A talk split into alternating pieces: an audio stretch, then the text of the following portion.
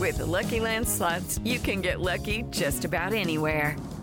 This is your captain speaking. Uh, we've got clear runway and the weather's fine, but we're just going to circle up here a while and uh, get lucky. No, no, nothing like that. It's just these cash prizes add up quick. So I suggest you sit back, keep your tray table upright, and start getting lucky.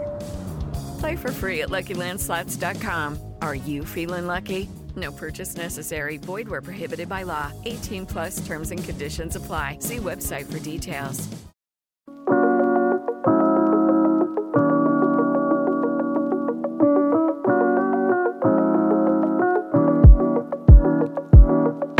Hello, my friends. How are we doing? My name is Josh Norris. His name is Hayden Winks. We are here for our Wednesday live show, Thursday podcast. Hayden, we spoke just a few days ago. Hopefully, everyone out there tuned into 10 important player and team projections. I think it'll get people a major edge at this point of the NFL calendar. But today, Hayden, we're talking about stacking. Oh, it's the new wave in the last one or two or three years. Everyone's doing it. But first, how you doing, buddy? I'm doing good. This is going to be my last show for two weeks, Ever. going on a, a little bit of a vacation next week. I need people to go use promo code the show or promo code Hayden Winks because car rentals in Kauai are absurd. It was to the point where I was looking at U-Hauls to see if I can go just buy a U-Haul truck for for five days. It's cost it's cost over a thousand dollars to rent a car for four days in Kauai right now. We were just talking about uh, Brooklyn apartments that I might be moving into this summer. Uh, I very much would appreciate if you listen to uh, Hayden's words that he just told you all to do. Uh, do you want to mention what you're doing here? I mean, it's like it's a vacation. That sounds nice. You're going to come back even three or four shades darker than than I am right now.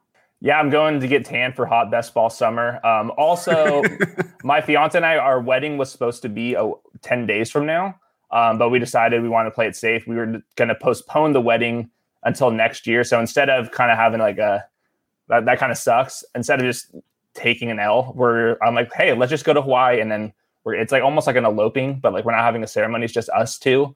Uh, Right. We're going to do our vows, that type of stuff, come back super tan. And then next year, uh, we'll do the full, the full wedding. So I wasn't invited.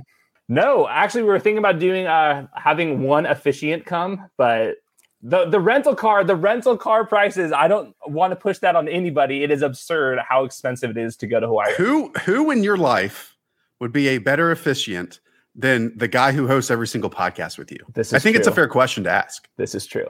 I, I don't think that your your skin color can handle the Kauai heat for four days in a row, Josh. I'd be worried about you. You two are in the wide open. I'm just have an umbrella over top of my head.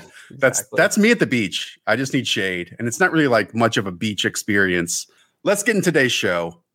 Six stacks, six teams, six combinations that we love. We're going to do, you know, our white tablecloth type of stacks, which are the ones that we absolutely love, that are rich, you know, deserve a lot of draft capital. We'll get to the middle, ones that are affordable, and then later on, ones that you know, might take a little bit of stretch of your imagination a little bit. Use your imagination to see if they'll work in the end. Again, we'll get to those six, but we probably want to start off with maybe the strategy of, of stacking. As I mentioned, it's something that has become quote unquote in vogue over the last one or two years. I attribute that a lot to establish the run, Justin Herzig and Michael Leone. Uh, they've really called attention to, especially in these best ball tournaments like Best Ball Mania 2, where you can win over a million dollars over on underdog that the correlation to success and winning is is high.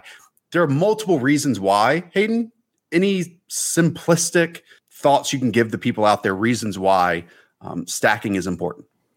Well, if you're not first, you're last, and that's just how the the prize pool is just drawn out. That includes even your, if you're just drafting with your high school friends, like you're still trying to get come in first place. It's not just uh, only reserved for the big best ball tournaments.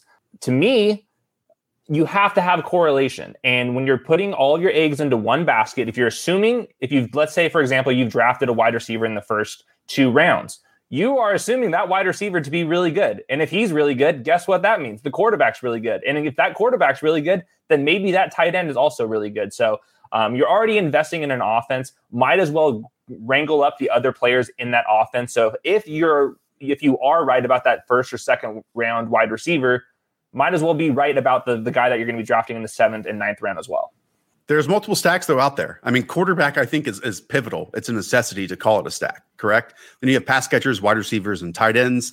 And then you even have running back. You and I, and at least me, I was reading Michael Leone's piece from earlier this this off season just about stacking and why the quarterback to wide receiver to wide receiver dynamic might be most important. But Hayden, what I always come back to with stacking is you're gonna have to reach, right? Especially now. We just we've done like 15 best ball drafts in the last two weeks, it feels like, especially during underdog of palooza. And every single time I heard every single drafter say, uh, well, I gotta reach, take this guy, this guy. At some point, does it lose value? Does it become like you're overreaching in order to complete your stack or should you do that in the case of again these massive massive tournaments?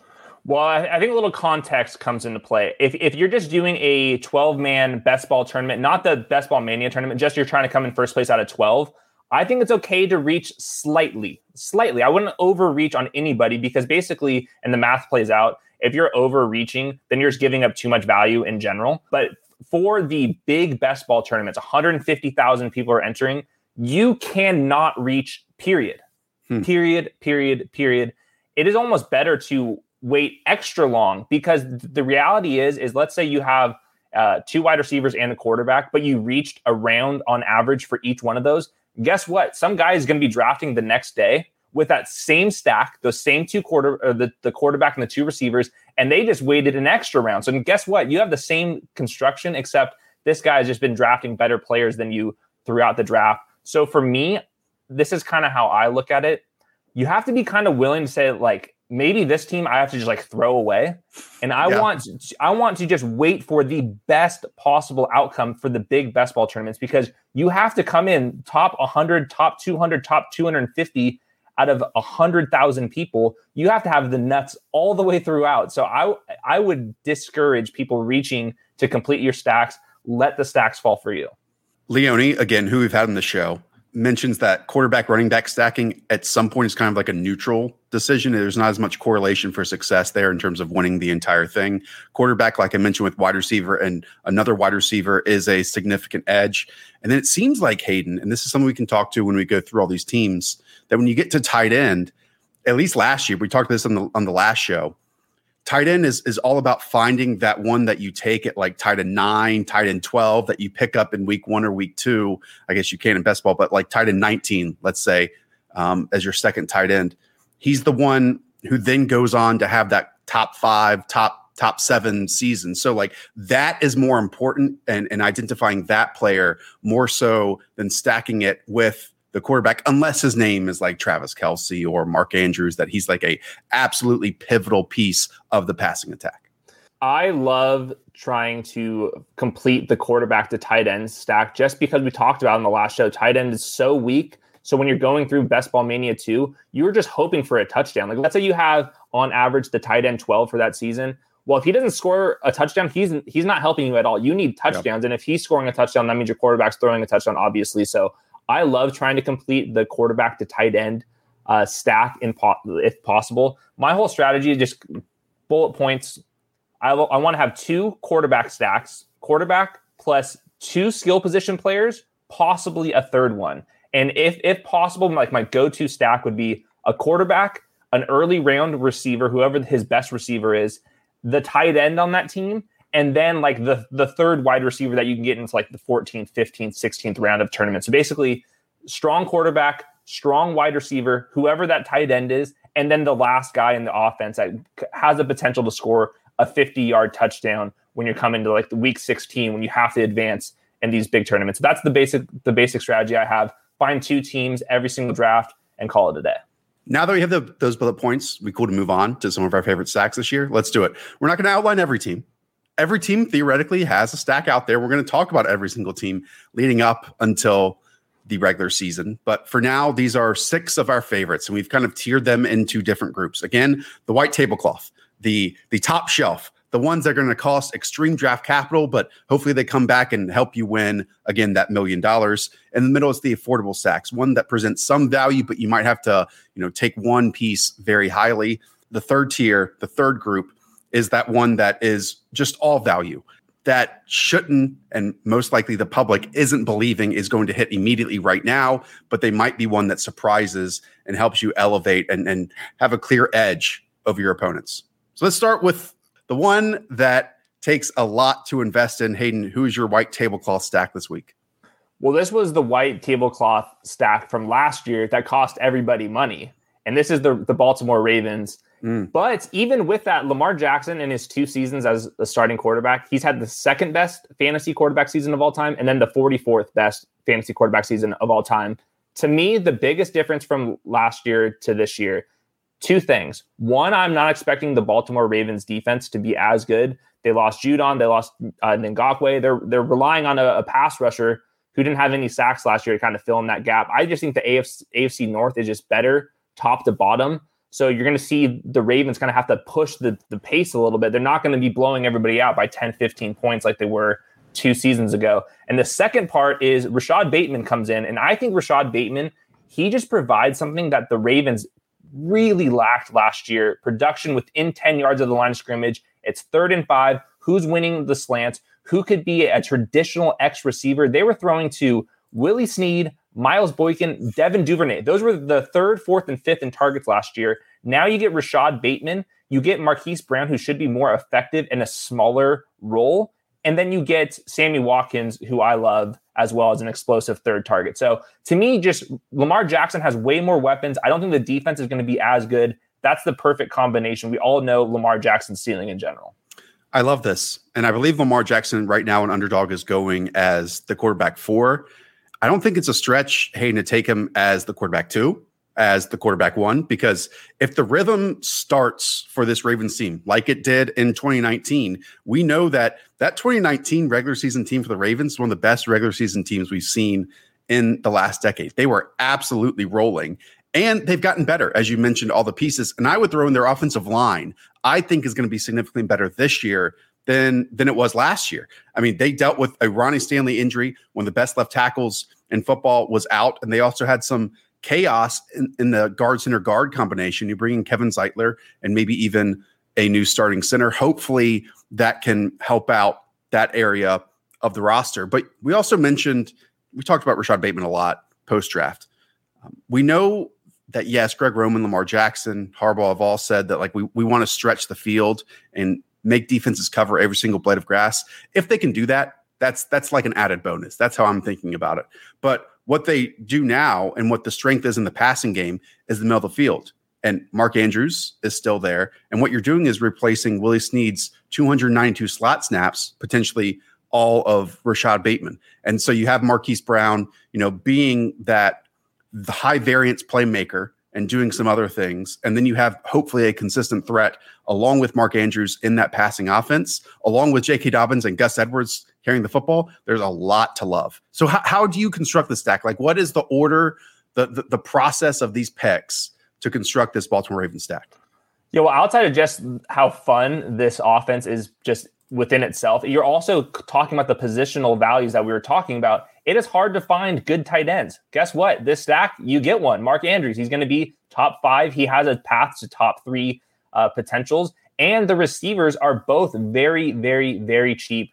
Um, I would go with Rashod Bateman over Marquise Brown. I think Marquise Brown's being a little overdrafted. And I think people are sleeping on just how good Rashod Bateman is. So for me, you all you have to do Lamar Jackson early, Mark Andrews early, and then Rashod Bateman. And to me, just in general, I want to be kind of drafting the high end tight ends because I have zero confidence in my ability to find the late round tight end. I feel pretty confident that I can piece together late round wide receivers. Those include guys like Rashod Bateman. So if I can knock out a, an elite tight end in my stack, even better. Okay. So I'm looking at these ADPs. Mark Andrews right now has a 60 ADP. Okay. And I'm looking at Lamar Jackson, it's around 56. Would you be willing to take those guys in rounds four and rounds five to secure them in the stack? Or are you just going to say, hey, this team, this draft is setting me up if I'm at like that five, six turn where it's I can get Lamar Jackson and then come right back around and Mark Andrews, and that's when it fits what I want to do. Yep, I'm not going to be reaching for these guys because you okay. don't have to commit to this stack because you already had your first three or four picks in the in the bag and you haven't used any of them for this stack yet. So this is just one where if it falls to me, perfect. Maybe I can. This is like my second stack, maybe I've already drafted a high end wide receiver like an AJ Brown, and then all of a yep. sudden I'm stacking the Titans with the Ravens, and I kind of have two mid tier stacks, and that's uh, an angle I would look at. Can Lamar win MVP again? The answer Absolutely. is yes. Absolutely, yeah. The answer is absolutely yes. Uh, you and I took a bit of a different approach with this, which is good uh, because I'm going to advocate for some people to reach on these stacks if they want to. Uh, I'm going to go against the advice that you're giving, but look, I think it's great to give both both sides of this uh, this conversation. My top shelf stack, Dallas Cowboys. Oh, do we forget Hayden Winks just how electric the Dallas Cowboys were at the start of last season? Doing research for the show, I went back and looked at what Dak Prescott did in his four and a half games as a starting quarterback for the Dallas Cowboys. And all I said was, it's absurd. Uh, in his four full starts, he averaged 50 passing attempts per game, 43 completions, 420 passing yards, over 20 rushing yards, and three total touchdowns per game. He was the quarterback one on the season in fantasy points per game, averaging over 27, nearly 28 fantasy points per contest. So if you consider, yes, he's coming back from injury, but at that quarterback one performance that he showed last year, you're getting him as the quarterback five, an underdog right now, an ADP of 57 overall.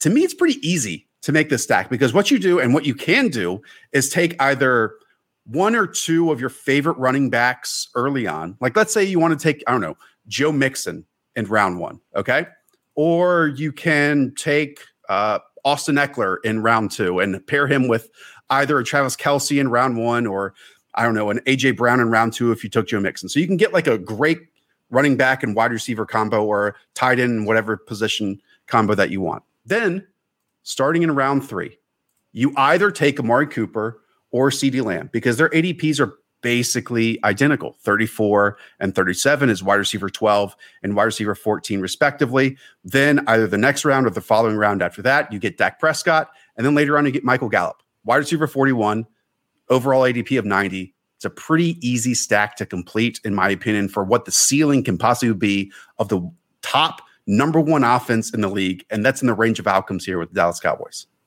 Yep, and I'll throw Ezekiel Elliott uh, kind of in that mix too. If you wanted to go Zeke with Dak Prescott, Michael Gallup, and then find one of the tight ends, and that's this is the perfect team where the, those tight ends are going like the very couple last rounds, and you just hope hope that uh, Dalton Schultz comes back or Blake Jarwin comes back from an injury, and then all that's how you round out this stack. But I, I think it's it's very clear you pick one of Ezekiel Elliott, Amari Cooper, or CeeDee Lamb. You get Michael Gallup. People are kind of forgetting how good of a player Michael Gallup is and I think that the splits from last year, where Michael Gallup was like a very distant third receiver, those might come back a little bit closer this year, just because I, I think that Michael Gallup is too good to be averaging like 10 points per game. Um, so I think Michael Gallup is a good value with Dak Prescott and then pick one of these top receivers and bingo. Like this, like you said, like this could be a top two, top three scoring offense this year easily.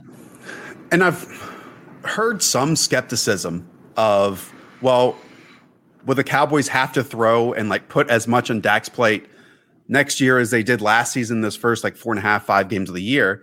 And I would say, like, one, it's not for certain like this Dallas Cowboys defense is going to improve, right? Also, I would say that the offensive line is going to be better, which is just going to help the offensive offensive efficiency.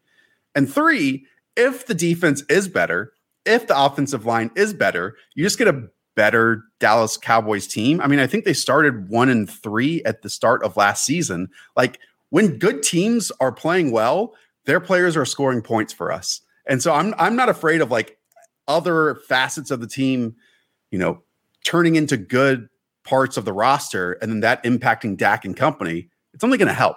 It's absolutely only going to help. And just a couple stats here. I mean, there's four games with Dak because I throw away the rest. I mean, I throw away the the Andy Dalton time, whoever else is playing quarterback, just get rid of it.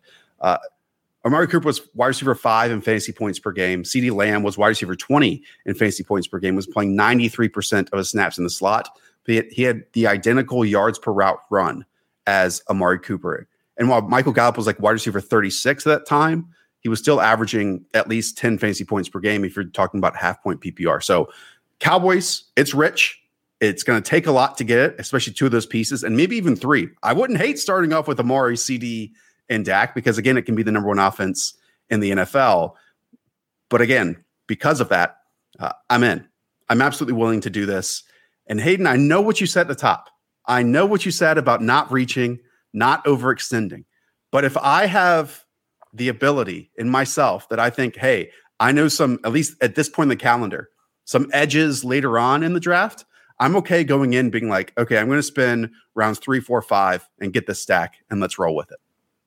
This was something I, I was debating talking about or not because I, I don't have the data to support this, but I've done enough drafts where I've seen this. You can sometimes wait to complete the last part of your stack if you've already gobbled up the rest of the offense. And what I mean by that is, for yeah. example, you've drafted Amari Cooper and CeeDee Lamb in rounds three, four. Bang, bang, you got those guys.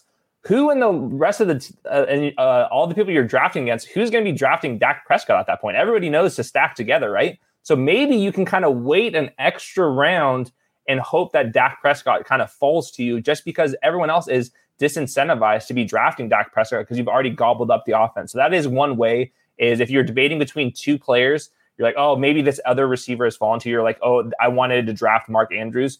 Well, boom, draft him. Maybe Dak Prescott actually falls to you just because everyone else in your in, in the, the draft lobby is yeah. disin, disincentivized to, to complete that stack. It's only you. So I, sometimes I'm willing to like wait an extra round, especially if I'm debating between the quarterback or some other position player. Draft the position player, and if you're lucky, all of a sudden Dak Prescott comes back to you in the, in the next round.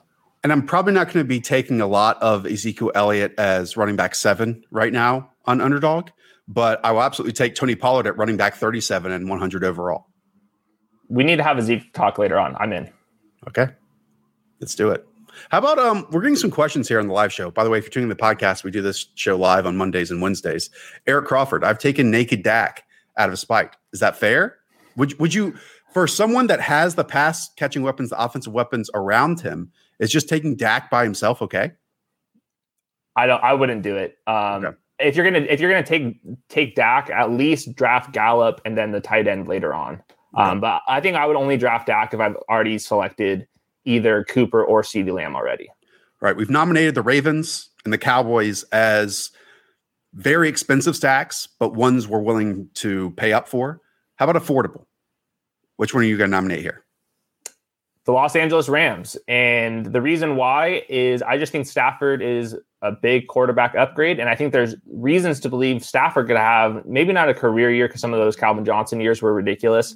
But in the last four years, Matthew Stafford has ranked, and this is in percentage of his pass attempts coming on play action. So we, we love play action. Matthew mm-hmm. Stafford is ranked 26th, 15th, 33rd, and 29th.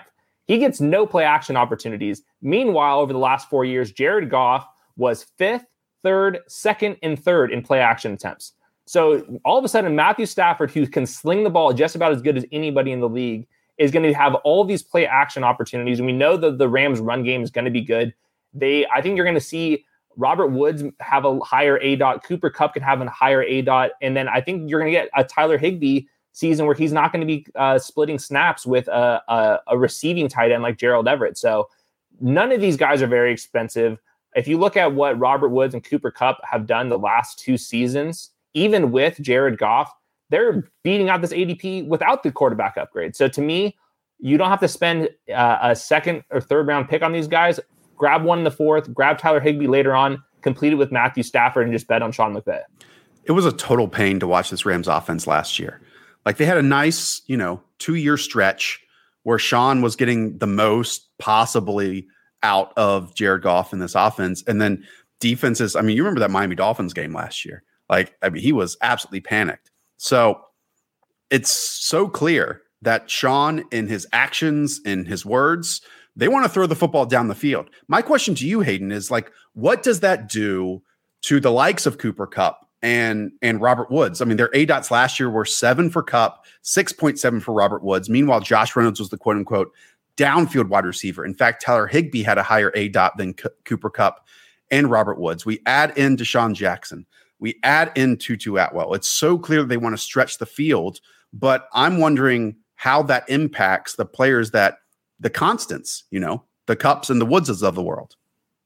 I think you're just going to see them be targeted a little more downfield. Their catch rate is going to drop a little bit, but if you look at historically, um, just air yards and how valuable each target is, the deeper you get downfield, the more fantasy points those are worth. So a, a, target 15 yards downfield is worth more than a target four yards down uh, uh, past the line of scrimmage. So I think it's going to be end up being a positive. I think the Rams are probably going to average just more uh, yards per pass attempt as a team. I think they're going to score more touchdowns as a team, especially if the defense isn't as good as which is something that we can kind of bank on just because they were so good last year and they lo- lose their defensive coordinator. So it doesn't cost that much to to complete this stack. And it's one of those teams where if you drafted Robert Woods and Cooper Kupp, who the hell is drafting Matthew Stafford in your league? So it's hmm. another affordable stack that you can have. And we've seen Jared Goff go, go crazy in this offense. The last four years, Jared Goff has been the quarterback 19, the quarterback 13, the quarterback 7, and the quarterback 12. I mean, Matthew Stafford's being drafted at those spots, and I think that most people would agree that Matthew Stafford is a better quarterback than Jared Goff. So I love Matthew Stafford as quarterback 11. That's where he's going an underdog right now. I love Tyler Higbee at tight end 10. And then after that, do you want? I mean, I'm, I'm assuming you want Tyler Higbee as as a part of this because finally, like he is the position to himself. We're searching for those like tight ends after tight end what five or six, wherever Kyle Pitts is going, that we can like really fall in love with. He's the name that I keep going back to. So, are you open to then getting both Cooper Kupp and Robert Woods? Is it one or the other? Like, what's the construction like outside of those two pieces that I mentioned? You can do both with Stafford and Higbee, and that would be like kind of pushing the limits. Um, I think you can do one of the receivers with Tyler Higbee, with Matthew Stafford, and then in your last round, then you just give a, a little flyer on DeSean Jackson, Tutu Atwell, Van Jefferson. We'll have to kind of go through and wait for August training camp reports to figure out how often they're going to be using 11 personnel because they were a 12 personnel team last year. But to me, their draft indicates and their free agency acquisitions indicate that they want to go back to 11 personnel in passing mm. situations.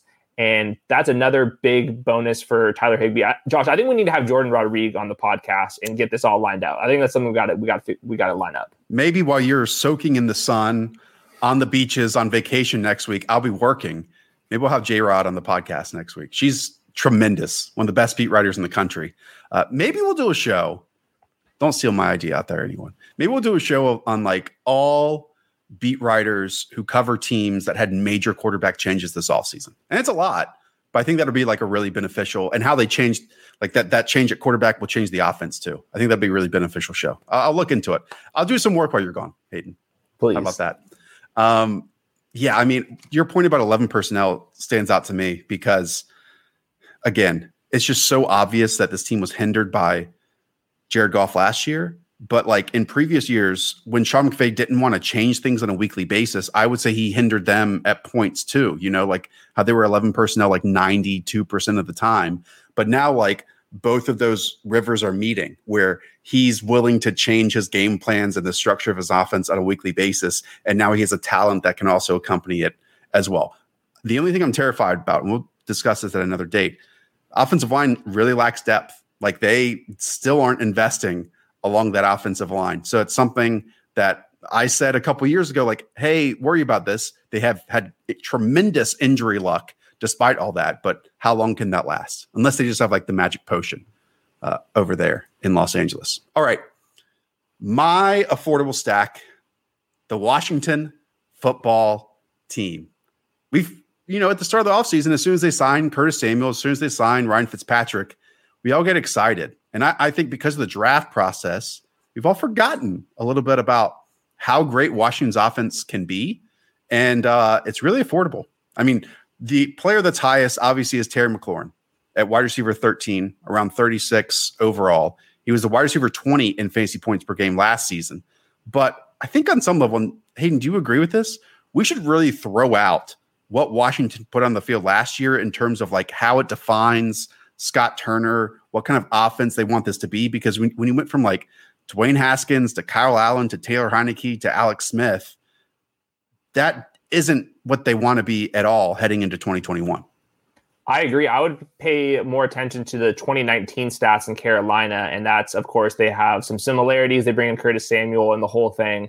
Uh, I think that he's a pretty decent play caller for fantasy. Likes to, loves to run with pace. Um, I think that they could pass the ball more in general just because they have a quarterback upgrade this year and they use motion a lot. I think that they go three deep in their wide receiver sets. They found a breakout tight end last year. They found a breakout wide receiver or a running back last year. So I, I think that Washington has a pretty complete team, just top to bottom. So I, I think they should be the favored uh, in the NFC East. That's a, a, side note, but yeah, I'm with you. Washington's a they're a good football team right now. So Hectic Eclectic points out in the chat that Gibson is the most expensive. I'm not even talking about running back in this stack. All I want is the quarterback and and both pass catchers, both wide receivers, because that is very achievable. I mentioned that Terry McLaurin as wide receiver 13 in the third round, you'll probably get him no matter where you are. And then you can go over to pick 86, wide receiver 39, Curtis Samuel is.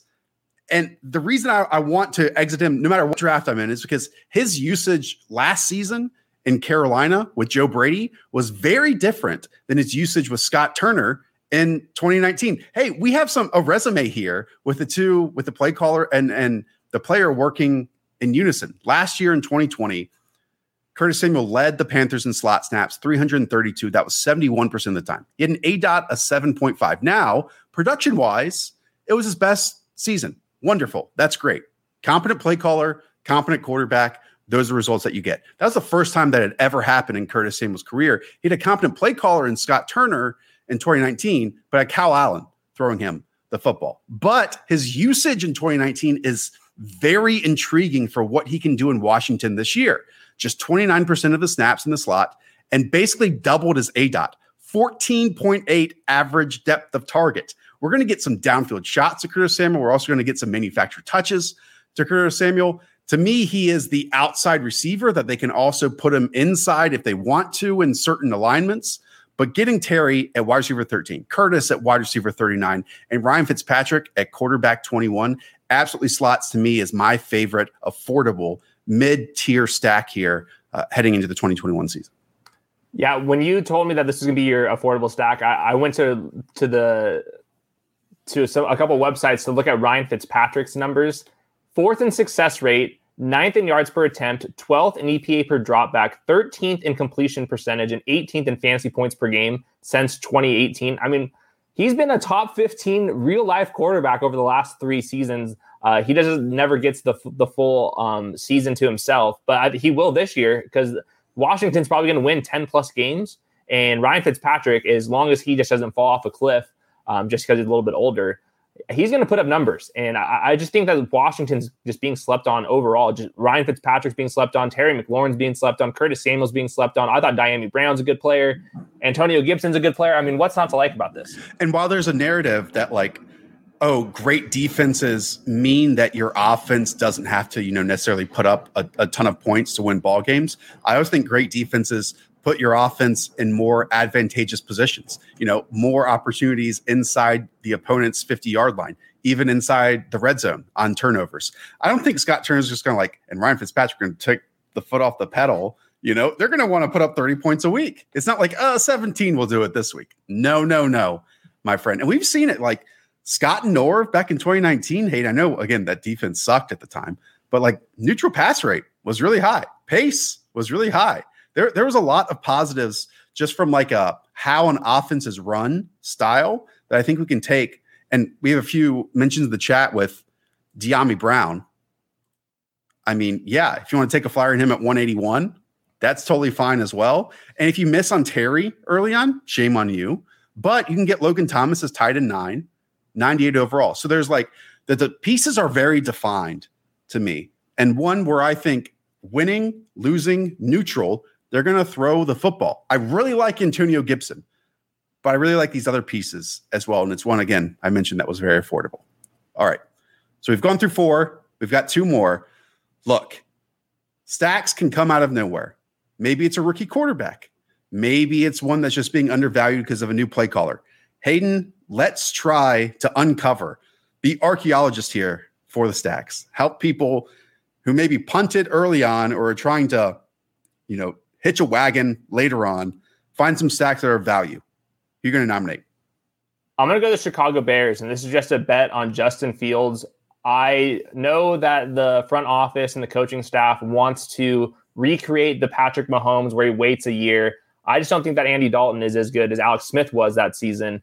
And I think that they're going to be forced into Justin Fields starting. We know what Justin Fields can do as a dual threat quarterback. I also think that's going to be the best quarterback that Allen Robinson has ever played with. He's being drafted as the wide receiver 11. Last year, Allen Robinson was the wide receiver 12 per game on wide receiver six fantasy usage.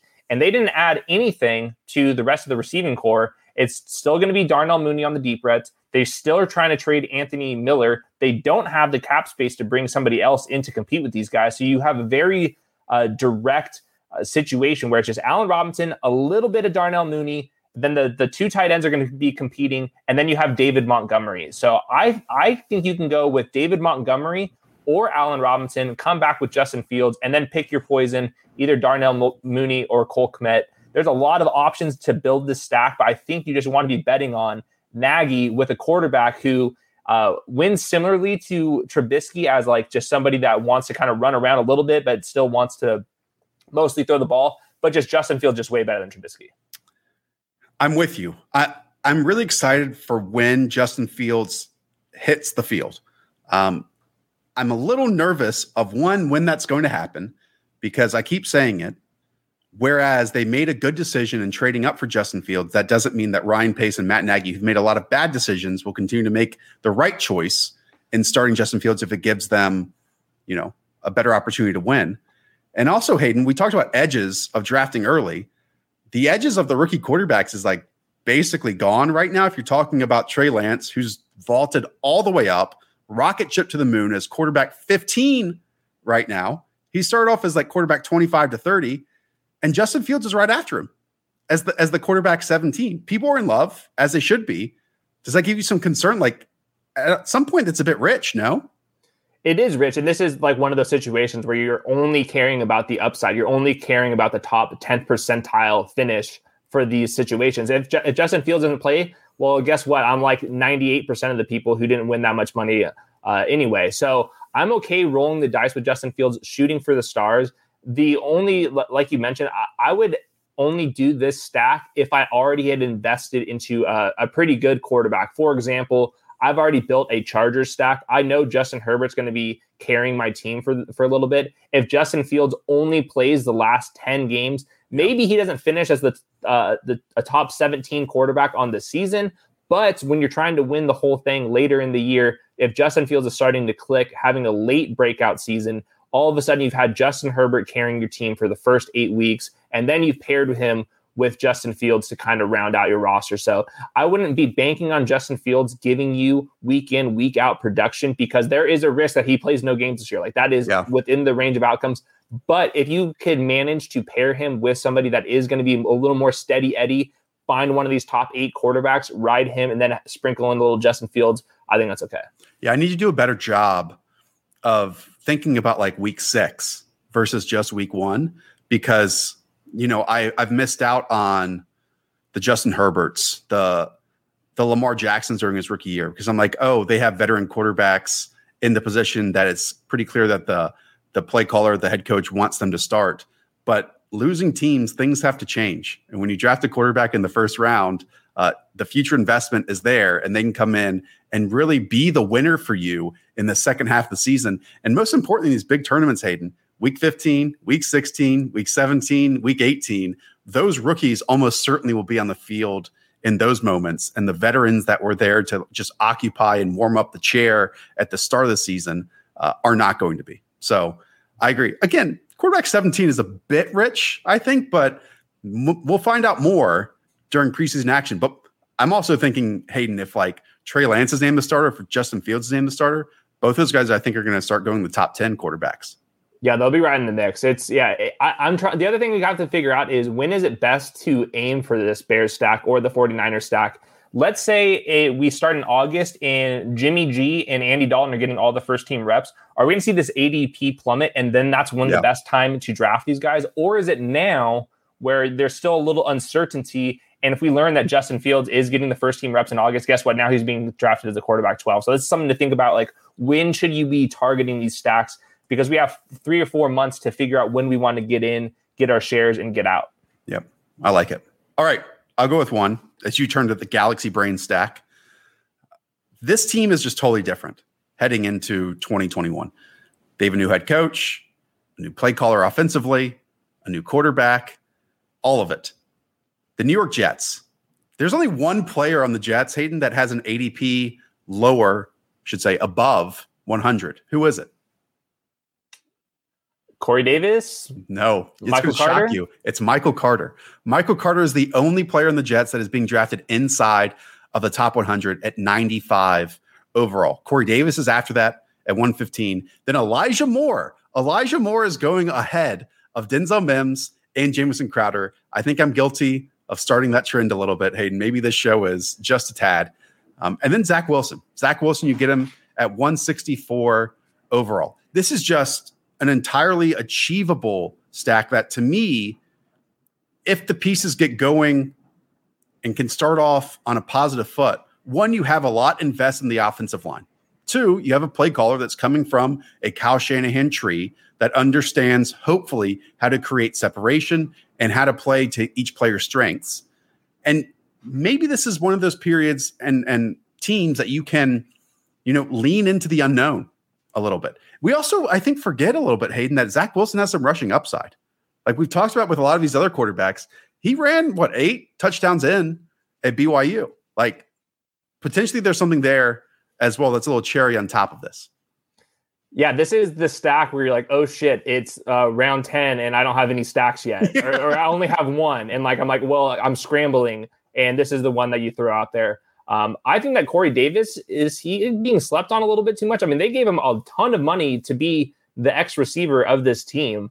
I, I can see that Zach Wilson just says, well, uh, Corey Davis looks really big and he looks really fast. I'm just going to throw him the ball uh, when he's kind of scrambling for his life.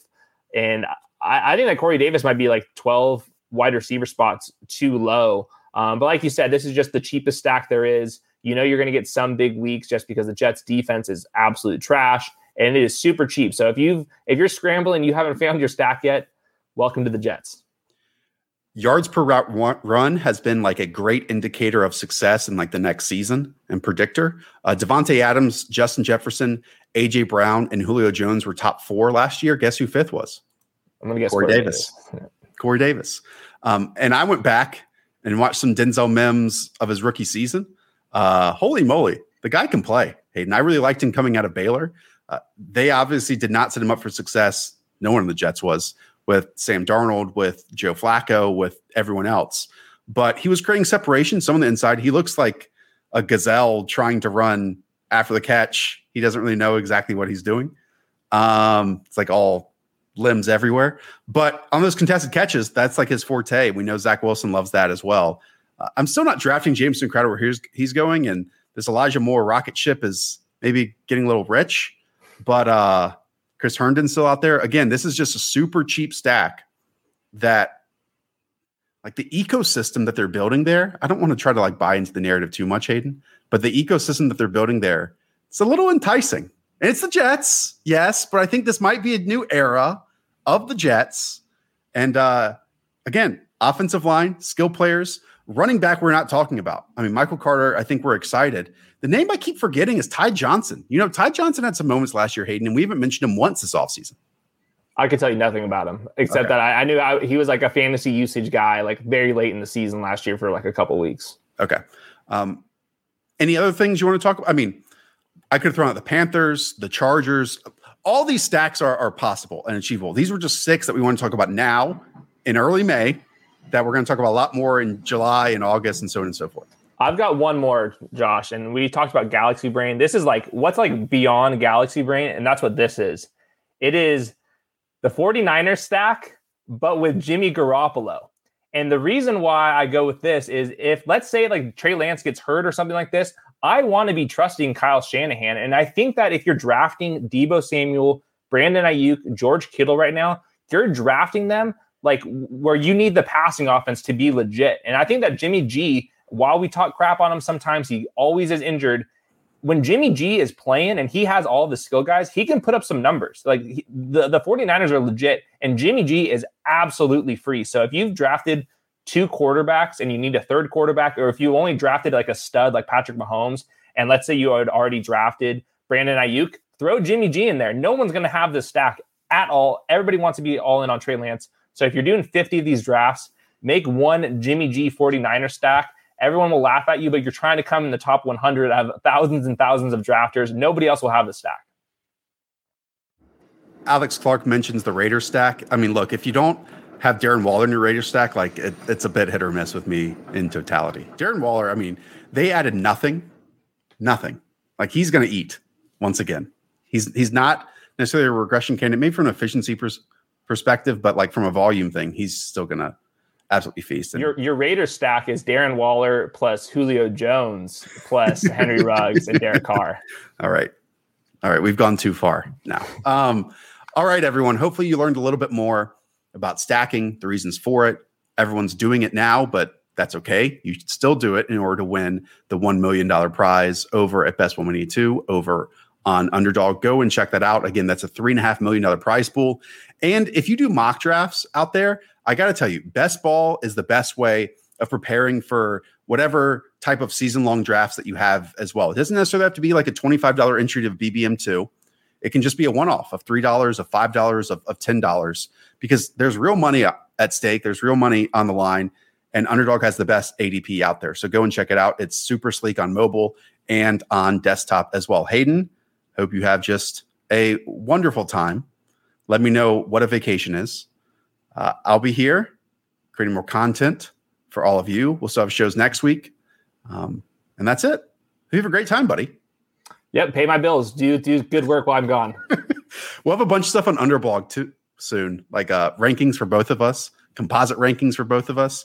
Be on the lookout for that on our Twitter feeds, uh, and probably easily uploadable over to your Underdog app, so you can draft like with us by your side, basically with our rankings. All right, that's going to do it.